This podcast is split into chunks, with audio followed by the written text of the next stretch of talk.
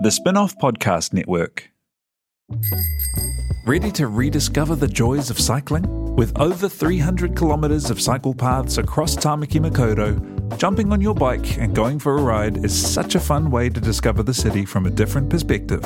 Cycling is getting more and more popular across Auckland, so now's a great time to join the hype and give cycling a go. Head to at.govt forward slash cycling to find your nearest cycleway today.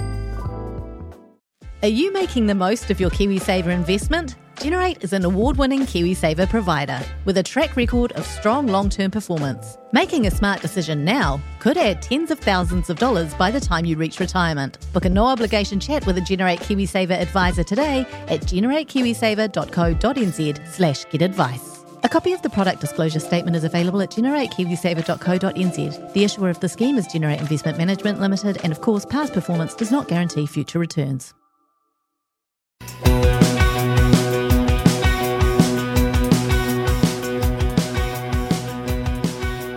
Uh, kia ora and welcome to The Fold. Uh, I'm your host, Duncan Greive, and this podcast is about the media in New Zealand. Um, and this is like Christmas for me. As uh, th- this is the, the, this moment, what, what, what I'm about to um, talk about is, is my favorite piece of data that comes out of New Zealand's media. It's the um, I'm talking about the Where Are the Audiences um, survey. It's done every two years, uh, commissioned by New Zealand On Air and performed by Glasshouse. And it is, it's not a particular, I, I, I, it's hard to get a read on how popular or, or influential it is apart from one very specific audience, which I'll get to.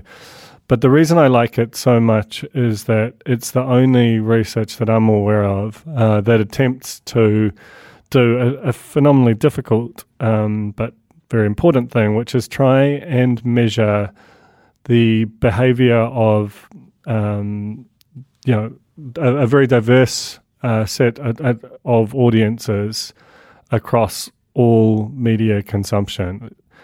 Uh, right now, the, the, the what what you tend to see is people will measure within their medium. So news sites will talk about their traffic, TV channels about their ratings, radio about their ratings, and it's all sort of narrowly defined within the medium and there is also just a huge vested interest in, in inflating your own numbers. Uh, and that is, is kind of hard to, to escape. So what uh, this research does, and I think it was a very clever and visionary piece of work to commission it in, in 2014, was, is to say that um, we need a referee. We need like a, something that resembles a neutral arbiter of what is really going on out there. Why does it matter? It matters because New Zealand on Air has a limited budget. It's you know depending on it's it's somewhere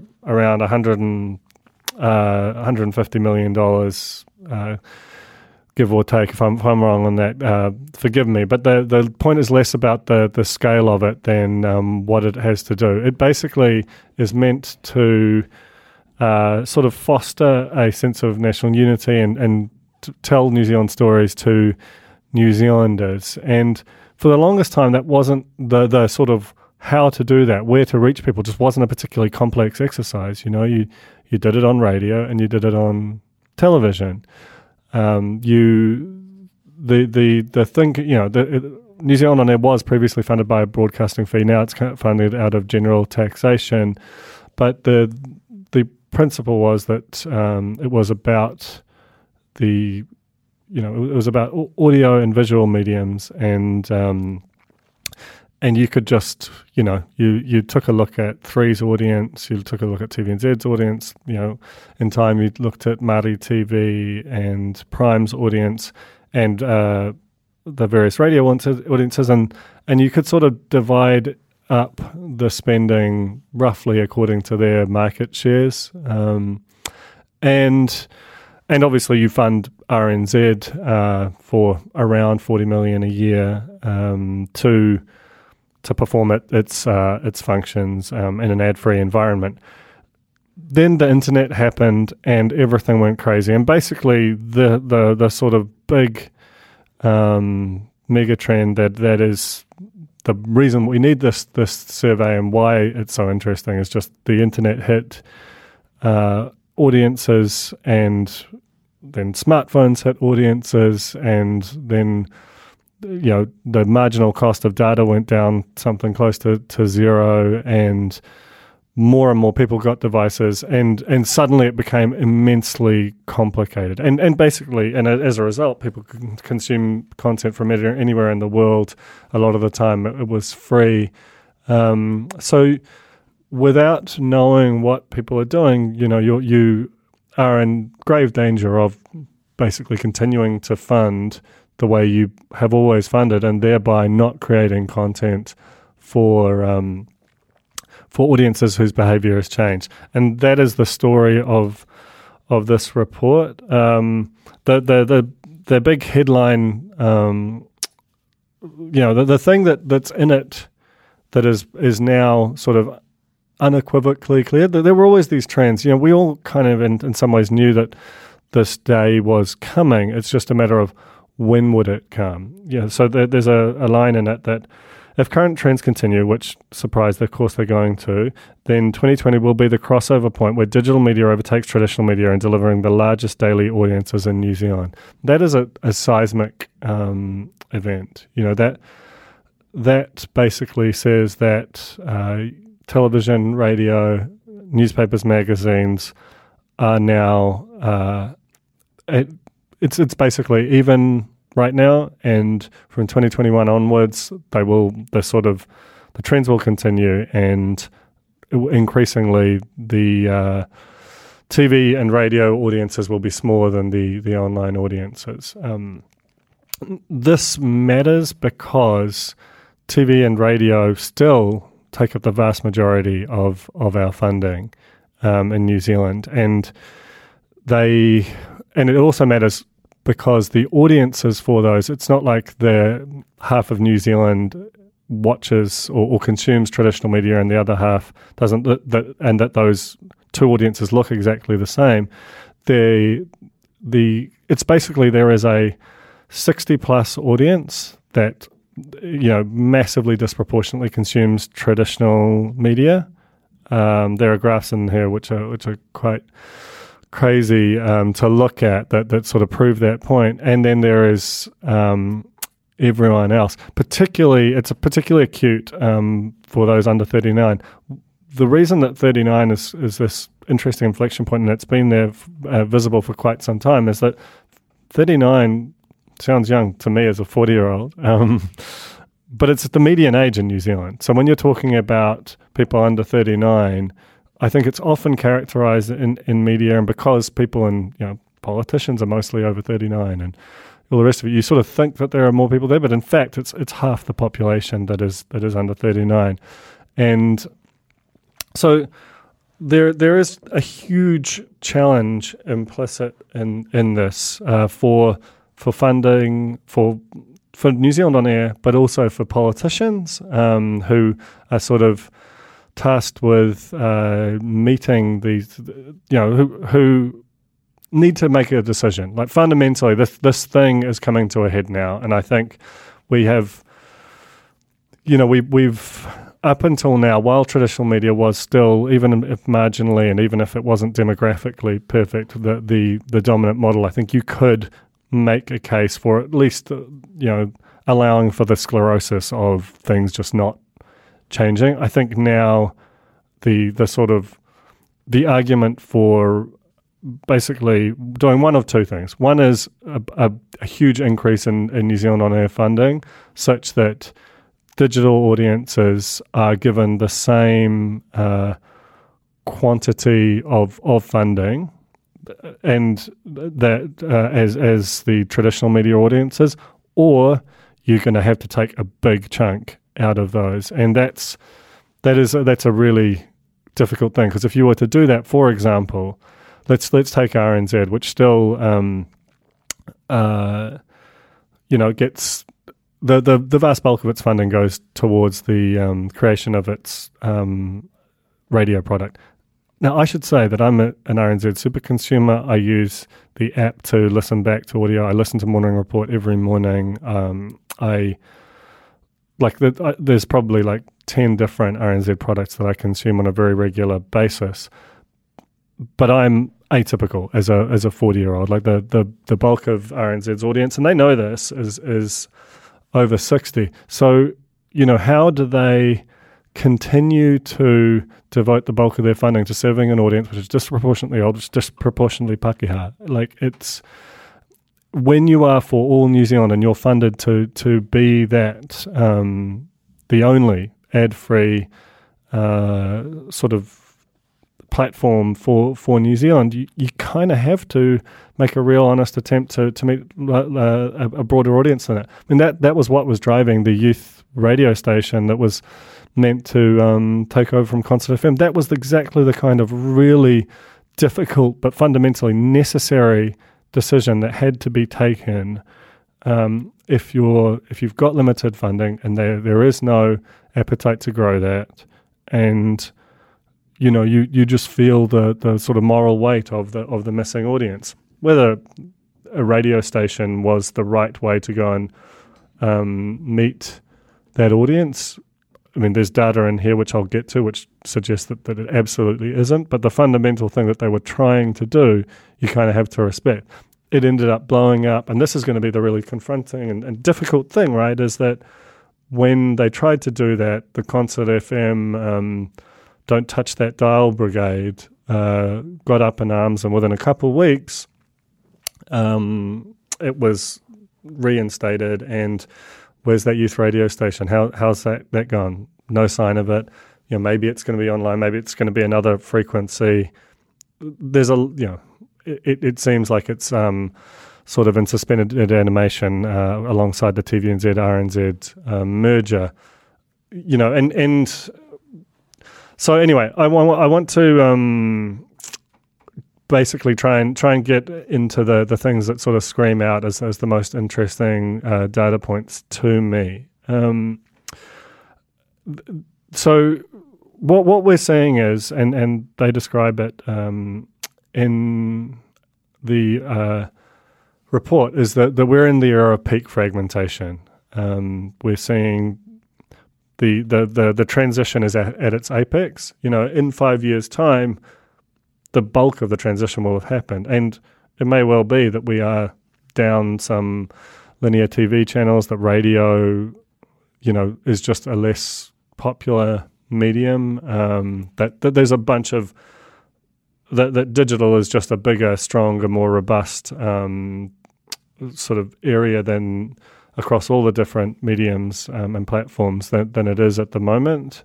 Um, and that will, to some extent, depend on the government interaction with it and how sort of long term and stable that funding is. Um, if if it's if the funding for digital ends up as, as stable as the funding for radio and television has been, then I think you will see that sector grow and improve its ability to, to meet audiences. If it feels like it's as fluctuating as things like the RNZ and Innovation Fund, for example, which was blown up, a big thing, then disappeared a year later, uh, then which you know there's a very real possibility that that happens. Then we are in a situation which I think it'll be hard to continue to, um, you know, like the, the, the era, basically, to draw a line under it, I think the era of experimentation is over. The era where certain things are in question is, is somewhat over. To pick an example, the oh, in terms of the local video on demand platforms, um, now some you know many of you will already know so forgive me. But but if you don't, there, there, there's a distinction between video on demand, which is free to access, and subscription video on demand, which is paid. Video on demand, there is um, really only one, and it's TVNZ. TVNZ on demand um, has 21% uh, daily usage, uh, which is freaking enormous. It's 50% larger th- uh, as far as audience goes than TVNZ2, which is nominally their youth brand and something is going to give there because, I mean, it, it, it's sort of hard to apples with apples because TVNZ on demand has all of TVNZ1, all of TVNZ2, all of Duke, and a whole bunch of other stuff besides. But the the sort of cost of and the amount of energy devoted to making, and particularly the amount of New Zealand on air funding that where the primary plat- platform is TVNZ2 versus TVNZ on demand, there there is just quite a um, significant difference there. I mean, TVNZ2 is basically the Shortland Street channel. Without it, you really struggle to um, to sort of hold the thing together. Um, it's dropped from it's dropped to a fourteen percent daily usage rate. That compares to uh, three with 23% and uh, TVNZ1 with 44%, which is just a, a shockingly robust figure. Uh, now, I'm just going to do a, a, quick aside here, a, a, bit of a caveat uh, that, that sort of sits across all this research, and at various times I'm going to drill into it because I think it's very significant. Now, this research is, is conducted every two years. So, um, first conducted in 2014, done in 2016, 2018, 2020 it's normally conducted in, in March and April. This year, you might remember there was quite a large news event that, that just radically altered people's behavior across a whole bunch of um, vectors, but uh, particularly media consumption. Um, so they made the decision. I think it was the right one to delay the research, and and now it, and it ended up happening between May and June. Why is that significant? Well, in May, we were still under level two, a lot of us working from home still. And um, in June, while we went to level one, there was still altered behavior. There was still the 1 p.m. press conferences. Like it, you think about how your own media consumption changed during that period. Uh, you know, you, I only have to look back at the, the spin-offs data for um, April and, and May. We were you know, our numbers were just through the roof. And so that one time news event, um, you know, had a, it really pushed uh, audiences towards the likes of TVNZ, one in particular. I mean, they, they, I think that they basically won the coverage war. I mean, the, the, the huge investment that they've made into 6 p.m. Like last night, I was watching the news, and or maybe it was the night before. Simon Dallow was standing inside a house that was being built around him. Like that they they have like quite sophisticated augmented reality and they know how to use it. They they basically just have thrown resource strategically into news.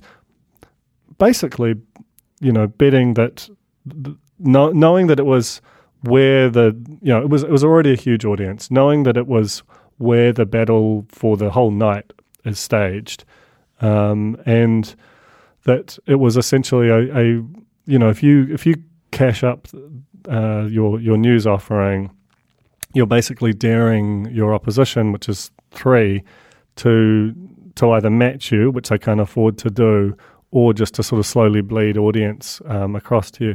They'd already done that, and um, fair play to them. And I'm sure there were also noble reasons, but you know, let's be honest, these are, these are businesses. This this is and uh, businesses are competitive.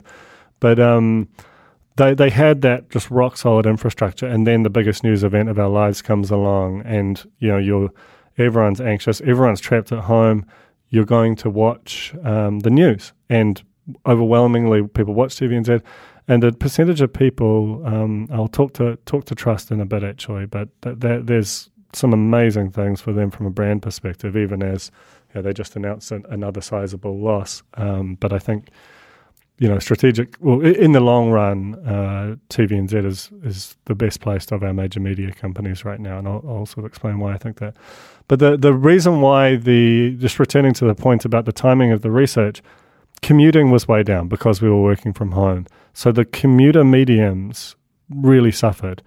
The, what what are commuter mediums? Uh, radio is is a huge commuter medium. Radio took a real hammering in this um, report it's uh, you know basically aside from the two news stations, uh, uh, or the two big news stations, I should say, RNZ and Newstalk ZB, there was no other station with a daily reach of over four percent. Now everyone in radio will be absolutely fuming at that, and they, they probably have a point to my mind that um, if people aren't driving their cars to work, they're not listening to, to the radio. That's just that, that's not particularly hard to um, discuss. The other medium that really didn't show any growth, um, or, or not no growth, but showed less growth than you might have anticipated, was podcasting.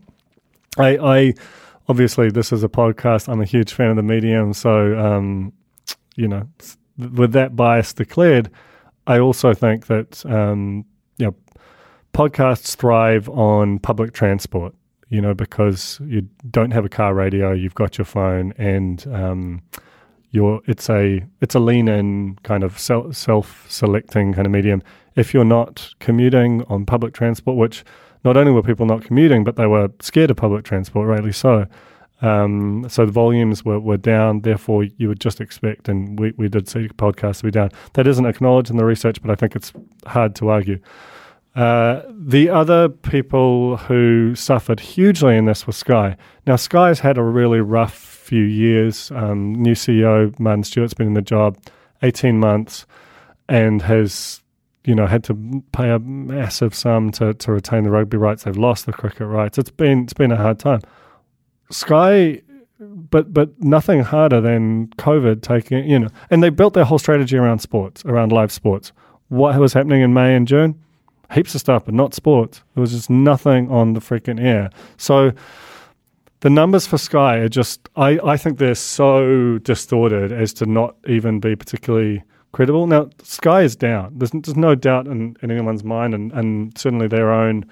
They, they now don't break out the difference between their sort of online subscriptions and their pay TV subscriptions, but the the the the number of people who subscribe to their core and very expensive and you know still in many respects amazing uh, pay TV product is definitely down.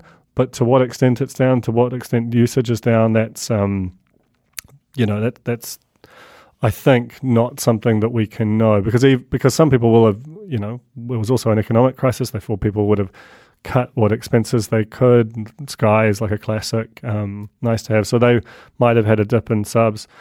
The the the other thing is they were they had bought Lightbox but not let merged not yet merged it with Neon.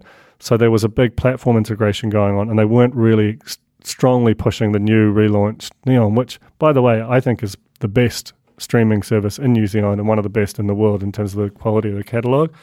Um, if I could only have one SVOD, it wouldn't be Netflix; it would be Neon.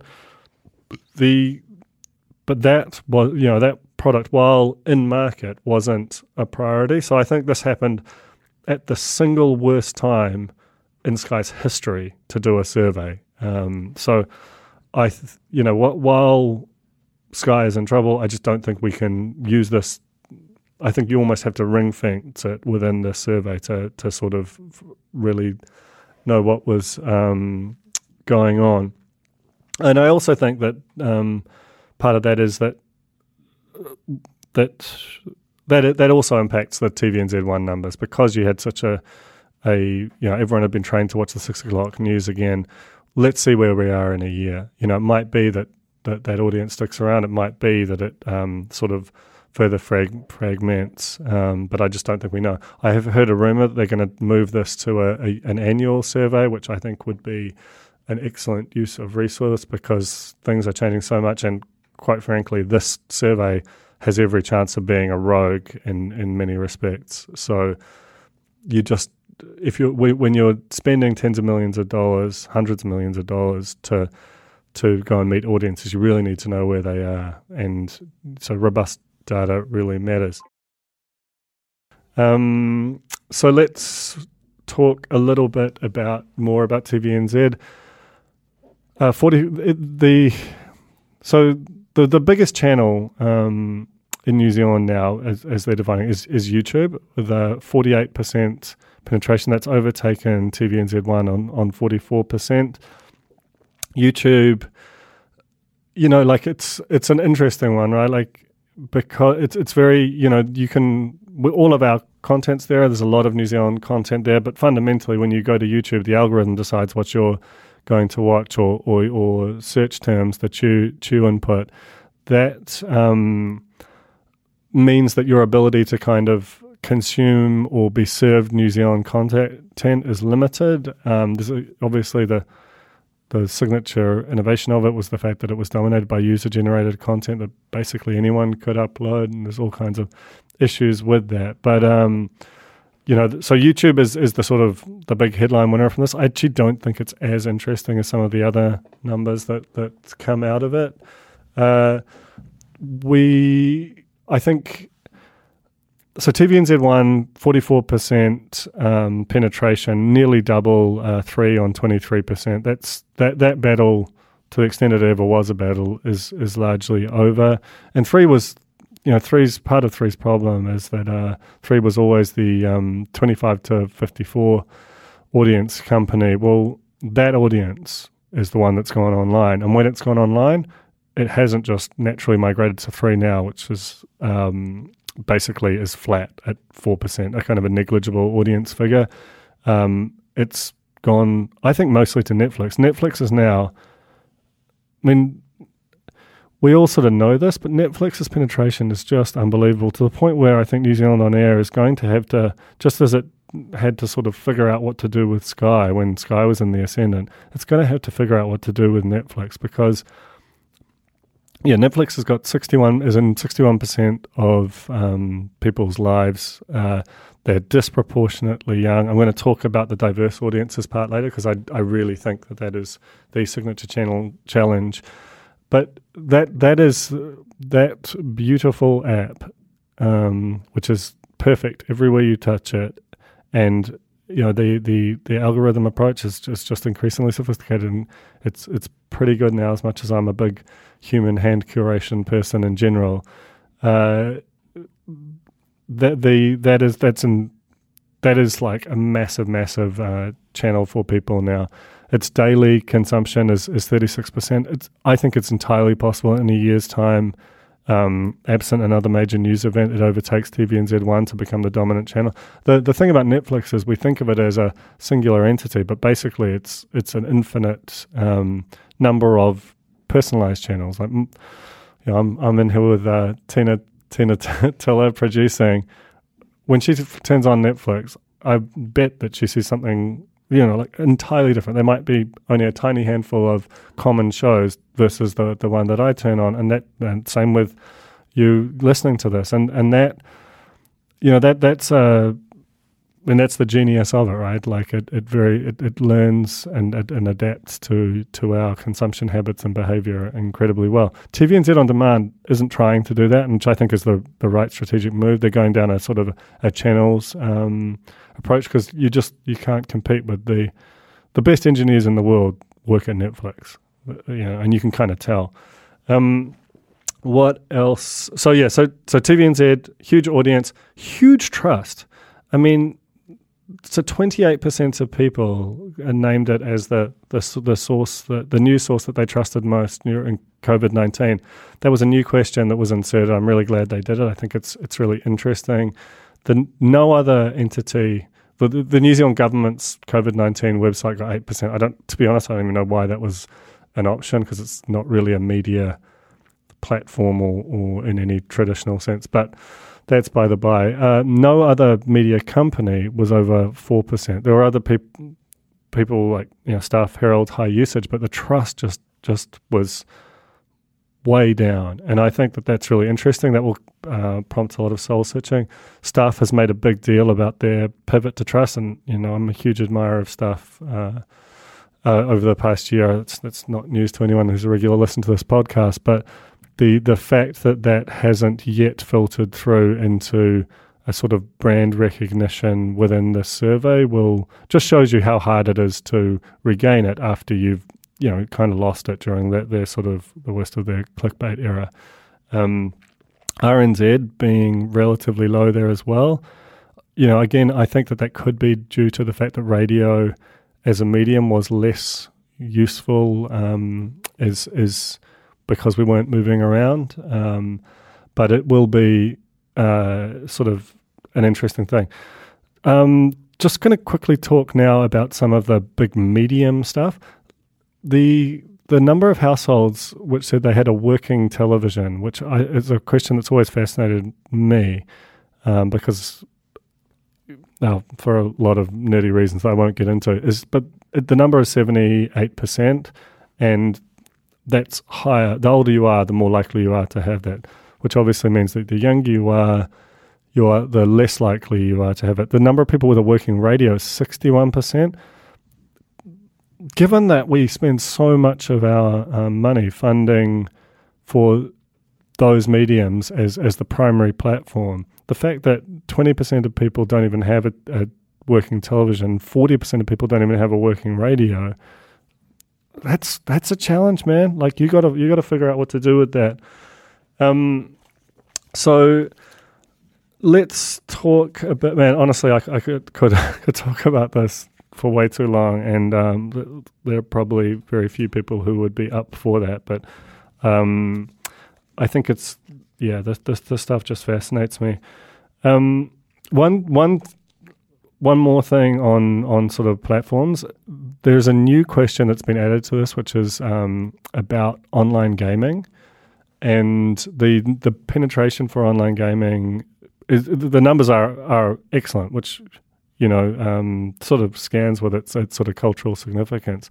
The reason why that's really interesting is New Zealand on Air basically doesn't fund gaming, and New Zealand just generally doesn't. It's it's this sort of orphan medium, but it's really highly paid and it's uh, it's it's really highly engaged with. It's also disproportionately engaged with by Maori Pasifika young people. It has a much more even gender split than the cliche um, goes, and it's going to be incredibly difficult to fund because these the the big games have hundreds of very highly paid engineers working on them. You know, there there there is no no one is my sense, and I'm not the most avid gamer in the world, though I do have a Switch and I do love it. Um, but my sense is that when you play a game, you play it for the nature of the game. There is very little kind of cultural. There's very little, nationalistic cultural attachment towards a game. Like you're not going to play a New Zealand game because it's a New Zealand game, even if it's got inferior sort of um, gameplay and and story, graphics, etc. So, and there are some phenomenally successful New Zealand gaming companies, but I, I, think it'll be a really challenging medium for New Zealand on air to fund. But I think that having asked the question and opened that door, the case from the industry for some kind of funding will be very hard to ignore. And honestly, as hard as it's going to be, I think that they have to figure out a way to engage in it because it's just for so many people, it is a really, really important um, media consumption um, form for them, probably the, the primary one. Like more people would define themselves as gamers in terms of their kind of cultural what they do with their time, I would think, then would define themselves as like music fans. I mean, and music, by the way, has take takes a real hammering in this survey um, as well. And again, I think that that is also in part because it's a it's a commuting. You know, a lot of people's time listening to music is when they're getting around. Um, the the the the big winner out of it though is, is Spotify and uh, streaming music. That that has again that that's not particularly news to anyone, but it's it's um it, it it's a huge winner out of it. Uh, the yeah, so so the the the big five media companies um, in New Zealand, uh, you know, Sky, TVNZ, MediaWorks, NZME Stuff. The big, the, those are the big five public ones, and let's let's just throw RNZ in there as well, even though they're non-commercial. This is really challenging for all of them because for all of them, their biggest and most valuable property is would be defined as traditional media. Now that the tipping point has been reached, um, you know what, and and in terms of the digital transition, uh, how would I rate them? I think that uh, TVNZ is probably in the best position in the in the whole survey. Um, NZME obviously has a big audience for the Herald, and its premium subs are up to forty three thousand, uh, which is I think an excellent number. It's still struggling with it's still going through a transition, and I think it will make it through that transition. It's just how big will it be on the other side of it. But the the challenge to radio remains the same. The thing that's interesting to me about who the audience of the survey is, it's absolutely for New Zealand on air, and it's also interesting to nerds like me. does the media buying industry, like the people who place advertisement, do they pay attention to it? I think they should. Whether they do, that's an open question. But um, if they start to in a big way, then they that that will be quite troubling for, for all the big media companies. Stuff uh, obviously has you know the one of the biggest websites in the country on a per capita basis, one of the biggest websites in the world. Um, it has instituted its members program that, by all accounts, is going well. The pivot to trust, the redesign, the sort of emphasizing of its best work. Just I give it tens all round for that kind of thing. Still, it's got a lot of work to do to to handle this transition. Sky has massively downsized. Sky's workforce, I, am not going to say these numbers because I haven't um, stood them up yet, but if what I've been told is true, there is no company that has, has shrunk to pivot um, anything like Sky. Um, its digital products are still like a, a, total mess. There's too many of them, and a lot of them are in some kind of state of disrepair. It also has the best catalog in, in New Zealand and, and some long term deals, so that, that buy it time to figure that, that out. Um, whether it will, that that's that's an open question. Um, and three, I three three is probably the furthest behind MediaWorks. Um, ThreeNow is not great. Rova is second to iHeartRadio. Um, Newshub does really really well, kind of outperforms um, the, the investment in it, I think. But just you know, fundamentally, it doesn't have a single killer product that it can pin itself to. RNZ just you know d- does well online, and particularly it's it's gone heavily into podcasts um, and and dominates that area like kind of no other. Um, no one else dominates any other medium like RNZ does podcasts for New Zealand, but it still underinvests in digital and basically either it makes a, a hard decision, which I think is almost impossible. Like if it started to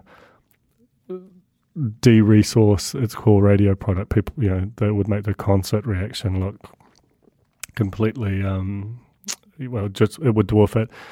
Uh, but in so it basically will demand more money, and it will almost certainly get it. Is is my um, assumption, assuming that Labour is re-elected and and is more powerful, which obviously looks very likely. Um, and yeah, so so that's so so all of those companies, some of which are far more reliant on New Zealand on Air funding their content than others, I should say, um, and the likes of Stuff and NZME, you know, they're, they're probably a net neutral out of this survey. Um, apart from they will be annoyed and probably disagree with the, the trust findings, um, but they, I think, will um, and should demand more uh, funding from from New Zealand on air, and uh, you know whether that comes through some sort of new fund that that exists to fund journalism, which has been much t- discussed, or or whether the, that is just more uh, video funding that allows them to have more volume. Because a lot of the, the, the issue we have right now with video funding for um, platforms is it's so splintered that no one really has the volume to to kind of acquire and maintain an audience. There is a case to be made, um, and I think that this will be a, become a, a, louder conversation. That TVNZ has already won the sort of battle for the to be the the platform for video for New Zealand, and will start to, you know, should three give up on ThreeNow and be on TVNZ on demand and some sort of revenue share. You know, I think is a case. Should the you know, should the government effectively, whether it compels TVNZ to or whether TVNZ does it um, from a sort of a strategic kind of capture sense, does it try and own um, the video space? That that's sort of up in the air. Um, so I'm coming to the end of my time. The thing that I really, which uh, and the thing that I think is most important to emphasize is is just how the, the, there has to be action out the back of this. Like if you look at the audience behavior for young people, um, you know, they they watched TV yesterday. At, at, you know, basically, they're far less likely to to watch television. Actually, let, let's let's expand that a bit. Like um, Maori Pasifika, Asian people and, and young people all are much more. Um, Māori have a slightly different profile that they are sort of they they do consume more more television, but that one sort of vague, slightly anomalous thing aside, uh, they tend to be disproportionately lower consumers of uh, mediums like radio, television, and much more high consumers of uh, online video, and um, and and streaming music, uh, online gaming, all the stuff which is either unfunded or or underfunded on a proportional basis. So there's just this there's there's you can't continue to do that, especially not a, a, a Labour government. And and you know, to be quite frank, New Zealand on Air as an organisation, just you know, as much as like it's heavily lobbied by television, it has long relationships, and it it has a vested interest in keeping the production sector um, alive, which is really the you know it funds mostly production companies. It doesn't fund platforms directly uh, for the most part, but you can't continue. You can't look at this survey and continue to behave as you have before. And it's been sort of inching along. Obviously, we we get um, uh, a small amount of funding to make a, a, few shows. So does Newsroom Stuff, you know, and and a few others. Um, Coconet, for example. The but the the it is just sort of it, none of it particularly has scale, and I think and and the problem is you can't fund directly or certainly there hasn't been a history of funding directly for YouTube, and there are no guarantees there, and the numbers are smaller. So you you're and it's very sort of chicken or the egg. It'd be hard to find like a seven million dollar drama for YouTube as the primary platform, or for any one of these things. Are seven million dollar dramas still a thing that you can fund? I I don't know. I mean, we've got a whole system of actors and production companies set up around them continuing to exist in some form, but basically when you're funding for television, you are funding for older white people who have had it pretty good across every metric you can find. And and by the way, I know that there, this isn't the entirety of the audience; it's just a disproportionate share of the audience. And so these are the, the decisions that that are, are confronting New Zealand on air and thus government is like, are you going to let them make huge changes? It will be really destabilizing. You'd have a lot of people losing jobs, a lot of jobs created elsewhere, but in the hope, and it's no guarantee, but in the hope that um, there will be a sort of a, a, new you you will go and find those. They, they literally call them the hard to find audiences, which you know even that is sort of sticks in my craw of it. It's like you know they're hard to find because you're not really trying hard enough to find them. Would be um,